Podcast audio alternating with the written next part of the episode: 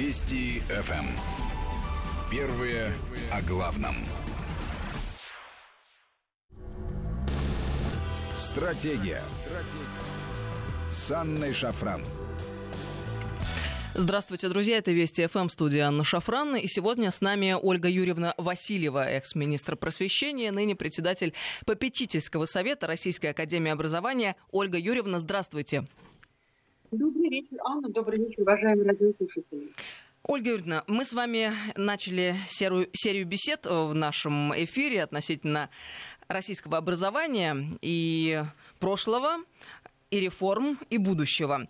И предлагаю сегодня продолжить эту тему. Мы с вами еще некоторое количество времени назад э, намеревались и объявляли об этих намерениях поговорить о том, что такое, кто такой учитель сегодня э, в России современной, его статус, а, как он себя ощущает в окружающем пространстве, каковы его полномочия, достаточны ли они для того, чтобы процесс обучения и воспитания был полноценным, если вдруг нет, то что следовало бы нам предпринять в этом направлении? Вот давайте начнем эту беседу.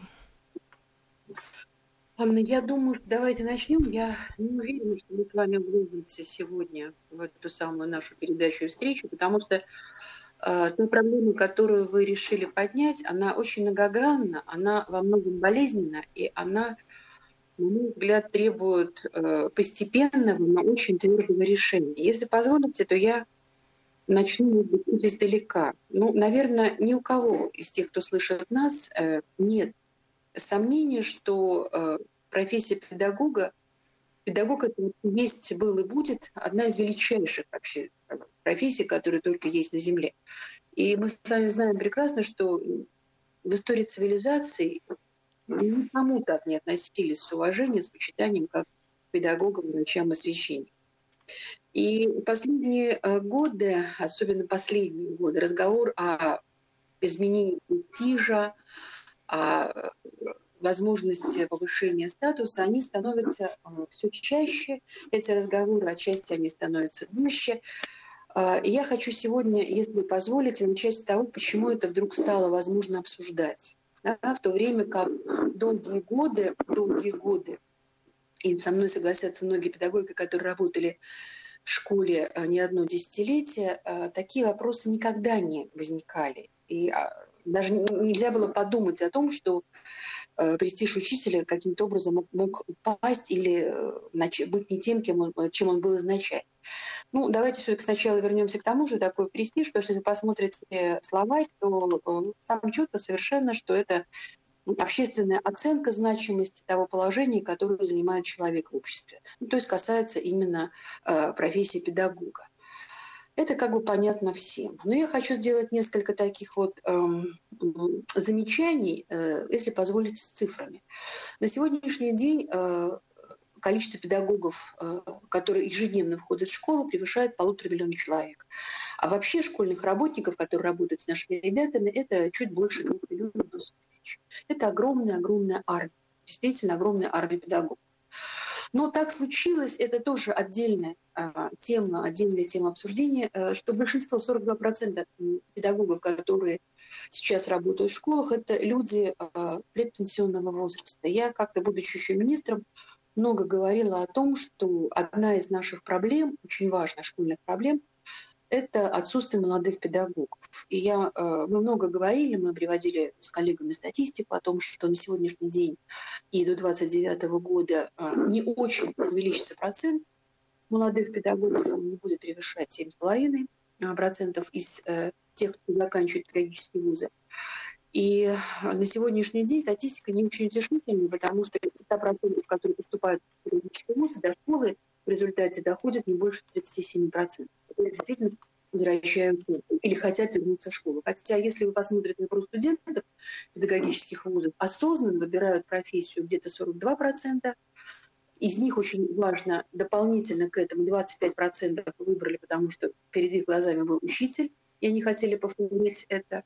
Но если вы возьмете э, статистику по стране, то среди наших э, граждан только 17% родителей хотят, чтобы их дети стали педагогами. А если возьмете педагогов, то там цифра еще более значительная. Там 3% педагогов хотят, чтобы дети продолжили их профессию. Возникает вопрос, почему? Почему случилось так, что э, молодые не хотят идти в школу, и ситуация меняется, э, пока не так, как нам хотелось, в лучшую сторону. Я приведу несколько причин, если позволите, и зарплата будет здесь, я обязательно о ней поговорю, но это будет, как ни странно, не самое главное. Э, первая причина, очень важ, важная для э, всех для нас, это э, изменившаяся профессиональная подготовка. Что я имею в виду? Ну вот такой пример. Значит, на территории Советского Союза было 199 вузов педагогических. На территории СССР было 94 вуза. Что мы имеем на сегодняшний день? Сегодня у нас 33 педагогических института. Естественно, возникает вопрос, а где остальные? А, несколько а, лет назад, ну, я уже начинала говорить о так называемой четвертой реформе педагогической. В начале а, нулевых годов э, началось укрупнение университетов, и очень многие педагогические вузы, даже бывшие на территории Российской Федерации, еще раз напомню, 94, были поглощены классическим университетом. Ну, казалось бы, ничего плохого в этом нет. Да? Интеллектуальный кругозор, э, расширение, так сказать, эрудиции и так далее, это углубление эрудиции, расширение кругозора. А вот, все казалось бы замечательно, но, но были резко сокращены э, часы по методике преподавания предметов. Почему это было сделано? Руководство тогдашнее посчитало, что это даже гипотрофировано преподавание методики, что вот сейчас в новых университетских классических условиях сами найдете способы как изучить методику, как преподавать. Не случилось этого, не случилось ни того, ни другого. А, методисты ушли, и вот этот огромный блок, огромный блок, который связан только с, со спецификой именно а, и дидактической, и э, методической, он был потерян. Если сейчас меня слышат педагоги вузов, э, которые работают э, в педагогических институтах, университетах, они со мной согласятся, потому что вот эти блоки были выброшены. Ольга Юрьевна, вы рассказываете такие вещи, честно говоря, ну, не в первый раз уже страшные, да, возникает вопрос глупости или предательства, ну, потому что 194 вуза и 33 – это очень существенная разница. Это не страшная вещь, это не страшно. На самом деле, если вы возьмете цифры, то по укрупненной 44-й специальности у нас сейчас 286 вузов, где педагогов готовят. Но специализированных педагогических институтов осталось не так много. 33.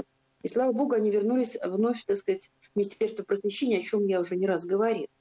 А, понимаете, вот из цифры 199 в Советском Союзе 11 было только педагогических институтов, которые готовили педагогов иностранных языков. Мы говорили как-то с вами, что у нас а, колоссальная нехватка педагогов именно иностранного языка, хотя можно перечислить, кого не хватает. И математика, и русский язык, и начальные классы сейчас, и информатика, и дальше список можно продолжить. Но я все-таки вернусь. Так вот, случилось то, что случилось. А, молодые люди, приходя в школу, не имеют за плечами хорошей профессиональной подготовки. Конечно, это страшит, понятно, и это, э, ну что, очень многие не знают самых простых вещей, которые, казалось бы, начинающий педагог должен знать. Еще раз повторяю, связано с тем, что изменилась система обучения педагогов. Вторая очень э, важная причина, которая тоже ставит вот, заслоны перед тем, чтобы молодые приходили в школу, и, соответственно, школа а, развивалась дальше, то есть преемственность была прежде всего, это невыносимая нагрузка. Я об этом говорила очень много, еще будучи министром. Да, вот, понимаете, нагрузка колоссальная, часовая, горловая нагрузка.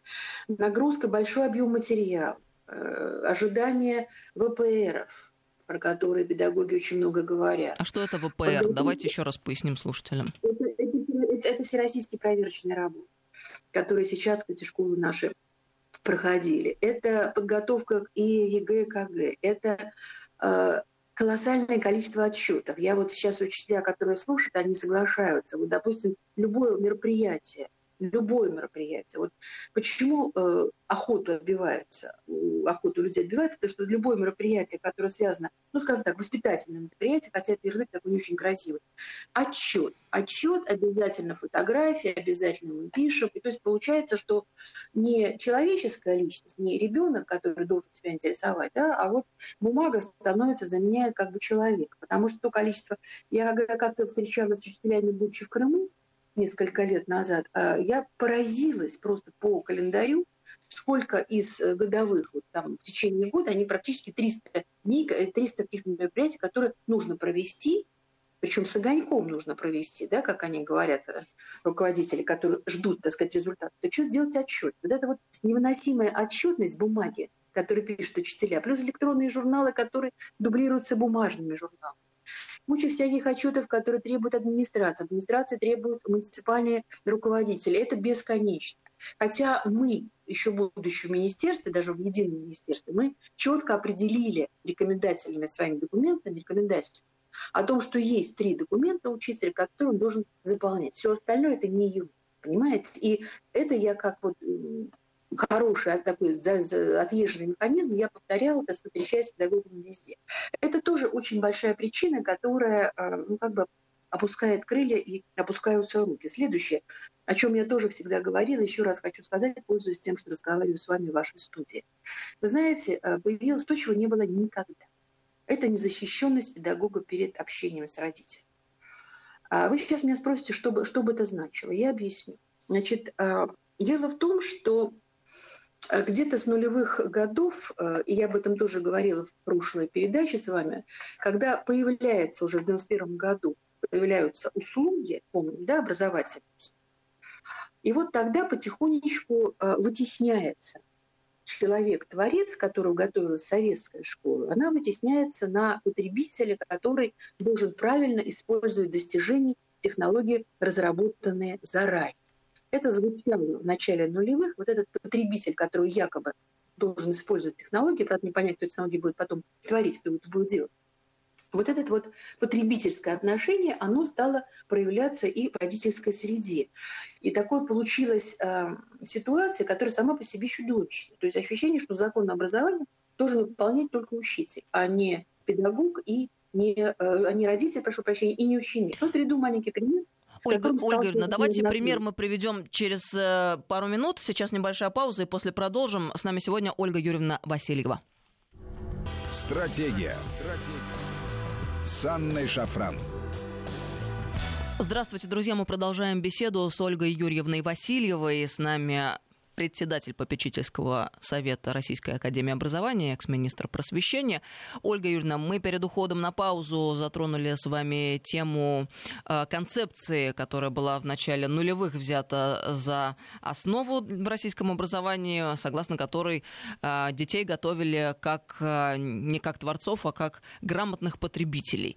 И исходя из этого, вы хотели привести пример потребительского отношения к учителю, то, что вытекает из концепции. Значит, когда я перечисляла причины, которые э, очень сильно осложнили э, и без того сложную, так сказать, жизнь учителя, потому что действительно это очень насыщенный сложный труд, а вот. Среди них, среди этих причин, которые я называла, и плохая профессиональная подготовка, и невыносимая нагрузка, перегрузы, которые есть, я сказала также еще и о незащищенности перед потребительским отношением стороны родителей. Потому что как только, как только в голову, так сказать, вошло, было вбито, что образование – это услуга, да, что это услуга не, не что другое, это рынок, это экономическое, значит, экономический рынок, и, соответственно, все экономические процессы, которые происходят в стране, они также задействованы и в образовании. Об этом мы говорили достаточно много в прошлый раз. Так вот, я хотела привести маленький пример как-то бывая в регионах, конечно, я всегда разговаривала с молодыми учителями. И вот а, одна из учителей, а, один молодой педагог, мне рассказала следующее, что она проводит собрание родительское, очень готовится а, и э, хочет провести с ними анкетирование, причем анкетирование само, само для себя. То есть родители сами себя как бы проверяют. Вот мир ребенка глазами взрослых. Там самые невинные вопросы. Какая любимая книга у вашего ребенка? Когда вы смотрели последний э, фильм «Какой вместе»? Как вы обсуждали ту или иную книгу? То есть абсолютно невинные вопросы, которые еще 20 лет назад ни у кого из родителей не вызвали, а 30 вообще не вызвали никакого удивления. И вот какая-то группа родителей, как рассказывает мне педагог, начинает возмущаться. Какое вы имеете право, какие вопросы вы мне задаете, куда вы вообще вы лезете. И, как ни странно, их поддерживают все. Вот это вот не изменилась картина. Понимаете, картина мира изменилась, изменилась, картина родительского сообщества. Я не говорю, что все родители, боже упаси. Но такой вот момент именно потребительского отношения есть. Я, работая министром, я говорила, что должны быть четкие договорные обязательства. Я называла жестче красные флажки, что вот ребенок, родитель, ребенок и школа, и договор обеих сторон, кто, что, кому, чего и как, для того, чтобы учитель был защищен. Но мы о защищенности поговорим чуть позже, потому что, слава богу, такие примеры законодательные уже в нашей стране есть, и я об этом скажу отдельно, потому что очень радуюсь, что такой пример будет. Следующий момент, который появился, чего не было раньше, это вмешательство всех и вся в процесс образования чиновники всех мастей, к которым я также относилась, э, надзорники всех мастей, которые пытаются, так сказать, э, от школы получить какие-то бумаги, отчеты все остальное, хотя по имеющимся, так сказать, правовому основе можно все получить на сайте. Понимаете, вот открыть сайт, и на сайте школы все-все написано.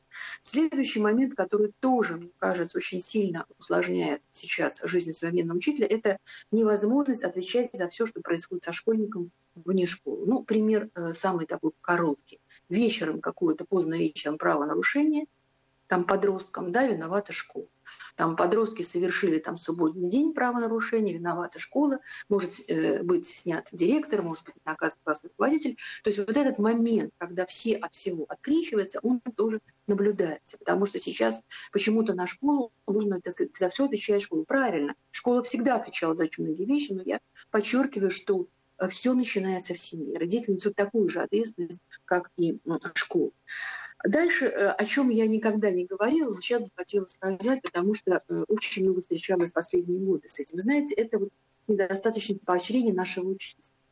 Мы много сделали в министерстве, чтобы проводить как можно э, лучше, ярче наш всероссийский конкурс «Учитель года». Но с чем столкнулись? Вот мое глубочайшее убеждение, что любая победа, районная, региональная, всероссийская, должна освещаться. И вот местная власть должна четко знать, кто из учителей вышел на какой этап, поощрять этого учителя, рассказывать о нем, что такой человек живет в их регионе, он сделал вот тут и то-то на, на своем поприще. И я хочу привести пример, который никак в жизни не приводил, но сейчас приведу.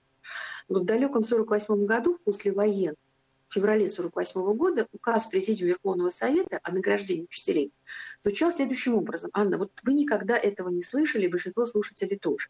Вот за труд учителя 15-летний медаль за трудовую доблесть, 20-летний орден знак почета, 10 лет медаль за трудовое отличие, 25 лет орден Трудового Красного Знамени, 30 орден Ленина. Вот этот указ действовал на территории СССР 10 лет 58 до 58 года. Что мы имеем сейчас? Вот я могу сказать, что у нас есть кого-то на государственные награды, вы об этом прекрасно знаете. А что касается ведомственных наград, то министерство может иметь благодарность министерства, у нас может быть почетная грамота, у нас может быть нагрудный знак, почетный работник воспитания и просвещения, у нас может быть медаль Выгодского и почетное звание ветерана сферы воспитания и образования. То есть из той самой серии почувствовать разницу. Да? Вот, вот эта вот недостаточность поощрения, она тоже очевидна. И она людям очевидна, и люди от этого страдают, потому что э, ничто человека не стимулирует, как действительно оценка общества его труда чего в последнее время, так сказать, наблюдается не очень.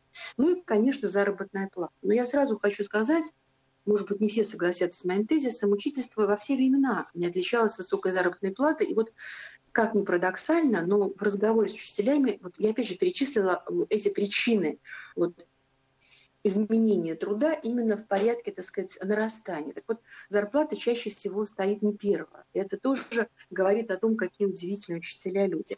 Сразу хочу сказать, что э, сейчас делает очень много для того, чтобы на сегодняшний день э, сделать ее государственный, государственный отраслевой подход, и учителя об этом знают, да, что сейчас у нас э, вот с этого года уже в действии 1804 педагога, которые работают по программе земского учителя.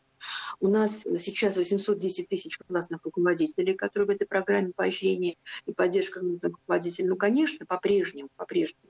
И тут со мной согласятся все, я соглашусь со всеми, что проблема заработной платы остается одной из самых основных, и над ней, еще раз повторяю, государство и Министерство просвещения работало и работает.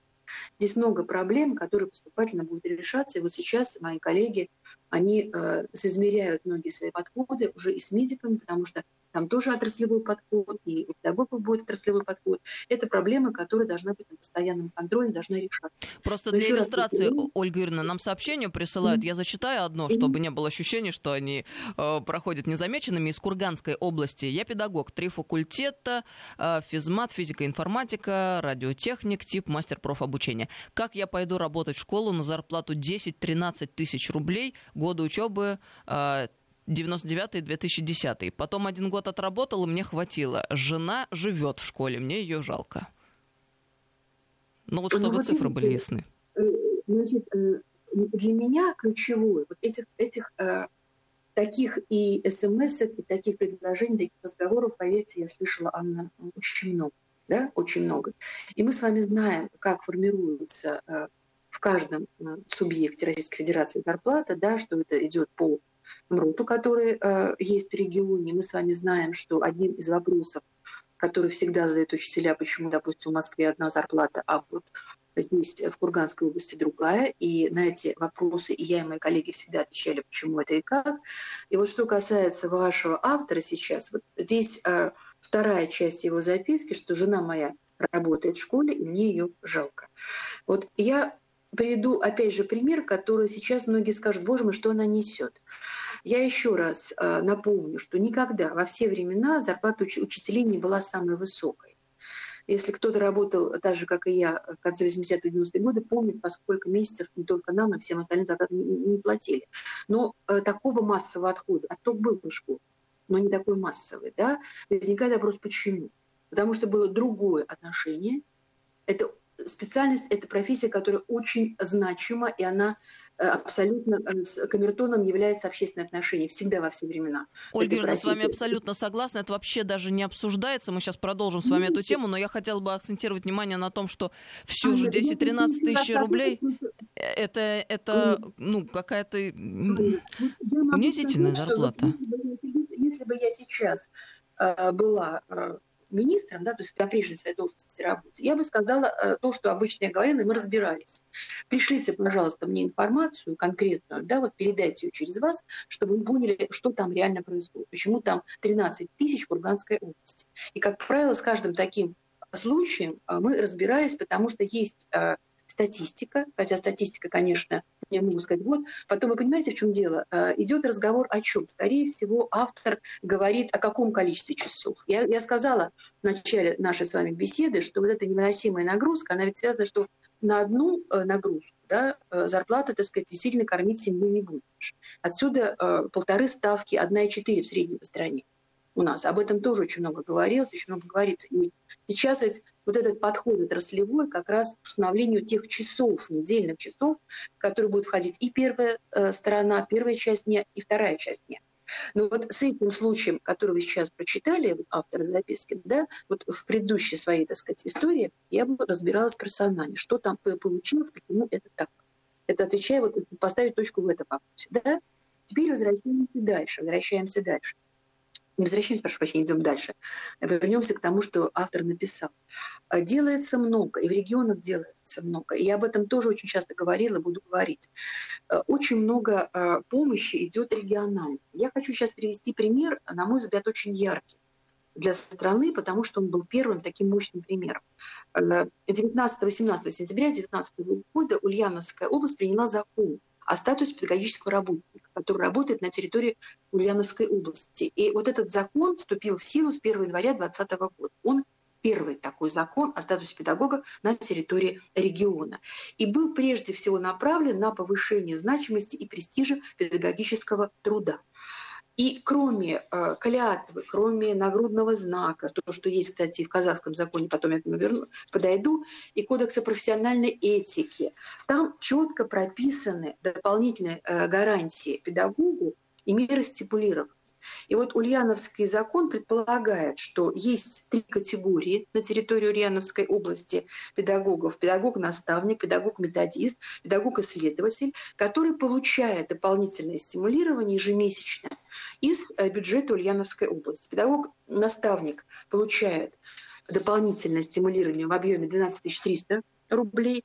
А педагог-методист в размере 6150 рублей и педагог-исследователь в размере 9994 э, рубля. Статья этого закона, а вот это стимулирование, это как раз статья номер 6, она подробно описывает правила э, представления ежемесячной денежной оплаты кто за что и как, как каждая из категорий определяется. Здесь же в этом законе есть специальная статья, которая направлена на получение педагогам, проработавших в школе не менее трех лет, грантов, на повышение э, затрат, на, на компенсацию затрат, которые связаны с э, квалификацией, стажировками. Причем Ульяновский закон предполагает стажировки и в других регионах, и даже за пределами Российской Федерации для того, чтобы педагог мог совершенствовать свое профессиональное мастерство. Э, в статье 8 этого же закона, это Ульяновская, вступившая в силу, я еще раз повторяю, это в январе, педагогические работники э, имеют возможность проезда к месту оздоровления и, так сказать, возвращению домой. Это все действует. Почему я об этом говорю? Потому что область заинтересована в хороших педагогов в том, чтобы стимулировать работу педагогов на территории области. Это очень важный закон, потому что э, благодаря ему, я знаю, сейчас идет разработка э, в Думе уже в комитете о закона федерального о статусе педагога, который, конечно, изменит во многом и правовую основу э, подхода к этому э, вопросу. Э, я могу еще привести очень такой, на мой взгляд, яркий пример. Допустим, вот в государственных школах Англии педагоги являются государственными служащими. Во Франции педагог, преподающий родной язык французский, является государственным служащим. Часто поднимались дискуссии последние годы, они, по мне, прекращаются сейчас, о том, должен ли быть э, статус государственного служащего у педагога. Я думаю, что это тема, большая тема для обсуждения, но почему я об этом, Анна, говорю? Потому что э, говорить о том, что ничего не делается, это неправильно. И вот когда я приводила пример закона Ульяновской области, это вот яркий пример, который подкреплен еще и материальным стимулированием да, для того, чтобы поднять э, социальную значимость и престиж наших педагогов. Поэтому э, если в масштабах страны такой закон будет принят и войдет в силу, то, конечно, это будет большое движение вперед. Анна? Но э, я-то считаю, что вопрос о том, должен ли быть учитель государственным служащим, не должен для нас стоять. Мы понимаем, будущее страны зависит от э, того, кто будет в этой стране жить.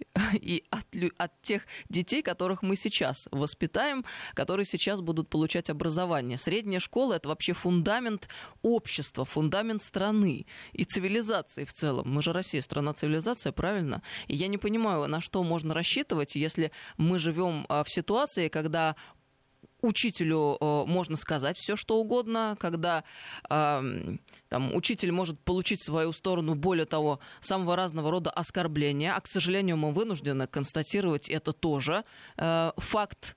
И эти отвратительные ролики, которые появляются в сети, э, говорят о том, что проблема существует и проблема большая. И надо ее решать. Вот только увещеваниями это точно у нас не получится. Ну, Закона ну, одного недостаточно, а если вот учитель станет госслужащим, это уж как ну, гарантия такая серьезная. Это серьезная проблема обсуждения, она может обсуждаться, но я все-таки думаю о другом, что вот если по э, аналогии с законом Ленинской области начать говорить о правовой защите статуса учителя, да, и вы правильно сказали, что э, вот те, те, те, так сказать, э, ролики, почему, почему-то очень интересный момент, мне тоже, ну, я часто об этом тоже думала говорила, почему-то ролики э, позитивные, положительные, они не выкладываются потому что они не будут иметь такое количество лайков и просмотров, понимаете? И это говорит о, о состоянии, прежде всего, общества, да? восприятия общества, наше с вами восприятие. То, чего быть не должно, мы, так сказать, воспринимаем как ну так это же окна Авертона, Ольга Юрьевна. Классическая технология, и мы понимаем, что сегодня, к сожалению, мы оказались в той реальности, где подобные ролики с оскорблениями в адрес учителей – это уже норма. Это же чудовищно. Это не может быть нормой, потому что это не может быть нормой никогда. Понимаете, потому что мы люди. Нет, ну то есть а для это нас это стало повседневностью. В этом смысле норма, я имею в виду может быть нормой, и это должно придаваться, так сказать, осуждение, оно придается осуждению. Сейчас, мне кажется, другое должно выйти э, на первый план. мы должны готовить молодых людей. Потому что, вот смотрите, э, которые... Я не случайно сказала, что сейчас при опросе 41% студентов, ну 41,70, которые пришли в педагогические вузы, они пришли осознанно это их выбор. Вот надо, чтобы эти люди дошли до школы, да, то есть они пришли в школу. Вот правильно, Молодые... Ольга Юрьевна, но э, учитывая, что зарплаты такие, какие они есть, и э, исходя из того, что вы говорили, э, я понимаю, что вряд ли стоит ждать каких-то серьезных увеличений, да, зарплат учителей. Но давайте тогда дадим учителю статус госслужащего, чтобы это было какой-то гарантией того, что в будущем там пенсия будет другая, будет человек более обеспечен, с какими-то социальными гарантиями. Ну, давайте что-то дадим. Это, ну, в конце концов, не так много и не такие большие жертвы со стороны государства, э, если учитель станет государственным служащим. Разве нет? Нет, Анна, я думаю, что вопрос о том, может ли он стать муниципальным служащим, да, поработать, допустим, в муниципальной школе или занять какую-то другую категорию, это вопрос обсуждаемый, но я сейчас говорю все-таки о другом, что должна быть правовая защита вот именно закон Ульяновской области – это вот первая ласточка правовой защиты плюс стимулирование материальное. Вы же не услышали меня о том, что здесь три категории, которые стимулируются из э, бюджета области, понимаете? И третий вопрос – это э, который должен стать первым, это подготовка ребят, которые должны прийти. Вот только на зарплату, еще раз повторяю, в истории нашей страны учительство никогда не получало больших зарплат. Вот если я приведу еще один пример, сейчас скажут, ну вот, да, залезла. В 88 году, если взять, это все я беру, это все данные, которые опубликованы, они известны, кто, кто только найти. Вот из студенчества педагогическое примерно 42% в 1988 году, а это были тяжелые времена для страны, перестройка уже, так сказать, была в разгаре. Они говорили о том, что мы хотим, учимся для того и, и хотим жить, чтобы приносить пользу. Вот прошло совсем чуть-чуть мало времени, уже в седьмом году, ну сколько там прошло времени? Там 12 и 7, 19 лет прошло, да? Поколение меняется, уже 4% хотело приносить пользу, понимаете? Вот в 1988 году 32% студентов-педагогов хотели приносить, хотели помогать людям. Через 19 лет а такой процент был уже 5, он снизился до 5. Но здесь, Я наверное, подумала, проблема не только не, не в том, что вот в образовании это, такая это ситуация, проблема, проблема общая для страны. Общая, Анна, Анна, это проблема школы, это проблема воспитания личности, понимаете? Это э, обучение и воспитание, это проблема общества. Потому что говорить, а вот, допустим, в 1988 году 57% студентов считало, что очень важно э, э, уважение окружающих. А через 20 лет только 17% считало, что для него важно уважение окружающих. Но если меня не уважают, я тоже никому. Ну, правильно, потому что во главе угла поставлена экономическая польза. Если мы, исходя из этого положения, действуем, что ж удивляться, что никто никого не уважает, и тем более учителя. Она, это просто говорит о том, что мы должны, опять же, возвращаясь к тому, о чем мы говорили в прошлый раз, мы должны заниматься воспитанием, мы должны заниматься э, воспитанием, которое имеет педагогическую направленность, прошу прощения, сейчас будет писк, потому что главная идеология – это гуманитарная дисциплина, которая формирует человека, понимаете? И Согласна. когда ты человек, ты никогда не будешь говорить от учителя плохо. Ни твой родитель, ни ты. Это, это не вторичная история. Первичная – это все человек, понимаете, а потом все остальное. И если ты человек, ты не будешь поступать плохо. Как бы сейчас не визжали мои оппоненты и те, кто слышит меня. Хорошо и рассуждает. Да, она прожила жизнь и работала в разных школах. И советской в том числе. Понимаете? Но это все понятно, что человек, он воспитывается с молодых ногтей. Если в детстве не заложены правильные ориентиры морально-нравственные, то что удивляться, что потом у нас коррупция и преступность, которую невозможно преодолеть. А что, собственно, должно человека останавливать? Ничего, если в детстве не заложено это. Ну, вообще-то, ориентиры останавливают человека. Раньше это были одни ориентиры, потом это были другие ориентиры, потом потери ориентиров, понимаете? Если, если от человека-творца перейти к человеку-потребителю, так сказать, здравомыслящему, который чужие технологии берет, возникает вопрос, а кто эти технологии будет делать вообще? Если, если человека не образовывать, не, не учить, не воспитывать, кто их будет делать? И что, что будет потребитель брать вообще, у кого и как? Но мы опять не об этом. Мы говорим здесь самое главное о другом. Самое главное, что изменилось отношение общества к самому себе, соответственно, к людям, которые в этом обществе живут. Вот про это надо говорить. Понимаете? Одной зарплаты вопрос не решится. Анна. Согласна, согласна, не, Ольга Юрьевна. Особенно та, которая связана с душой человека. Но мы с вами... Нельзя решить вопрос деньгами. Он никогда не решался, во всю историю он не решался. Анна. Так, так не бывает. Безусловно. Я лишь о том, что это все равно важная часть учительской это работы. От, от этого никуда не денешься. Но...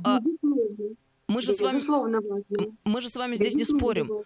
Мы еще в конце прошлого эфира сошлись на том, что, к сожалению, ситуация не очень хорошая а, в, по части отношения к учителю, но только лишь одними увещеваниями уже не решить нужен закон, потому что в существующих реалиях, к сожалению, люди должны понимать, что есть некие условия, если ты вдруг их не выполняешь, ты получаешь санкцию, и только таким образом на начальном этапе можно наладить простите меня за то, что вас перебиваю, но я не случайно процитировала почти все статьи закона о статусе учителя в Янской области. Он уже есть. Осталось его только изучить, посмотреть, и если есть возможность, сделать его общефедерально.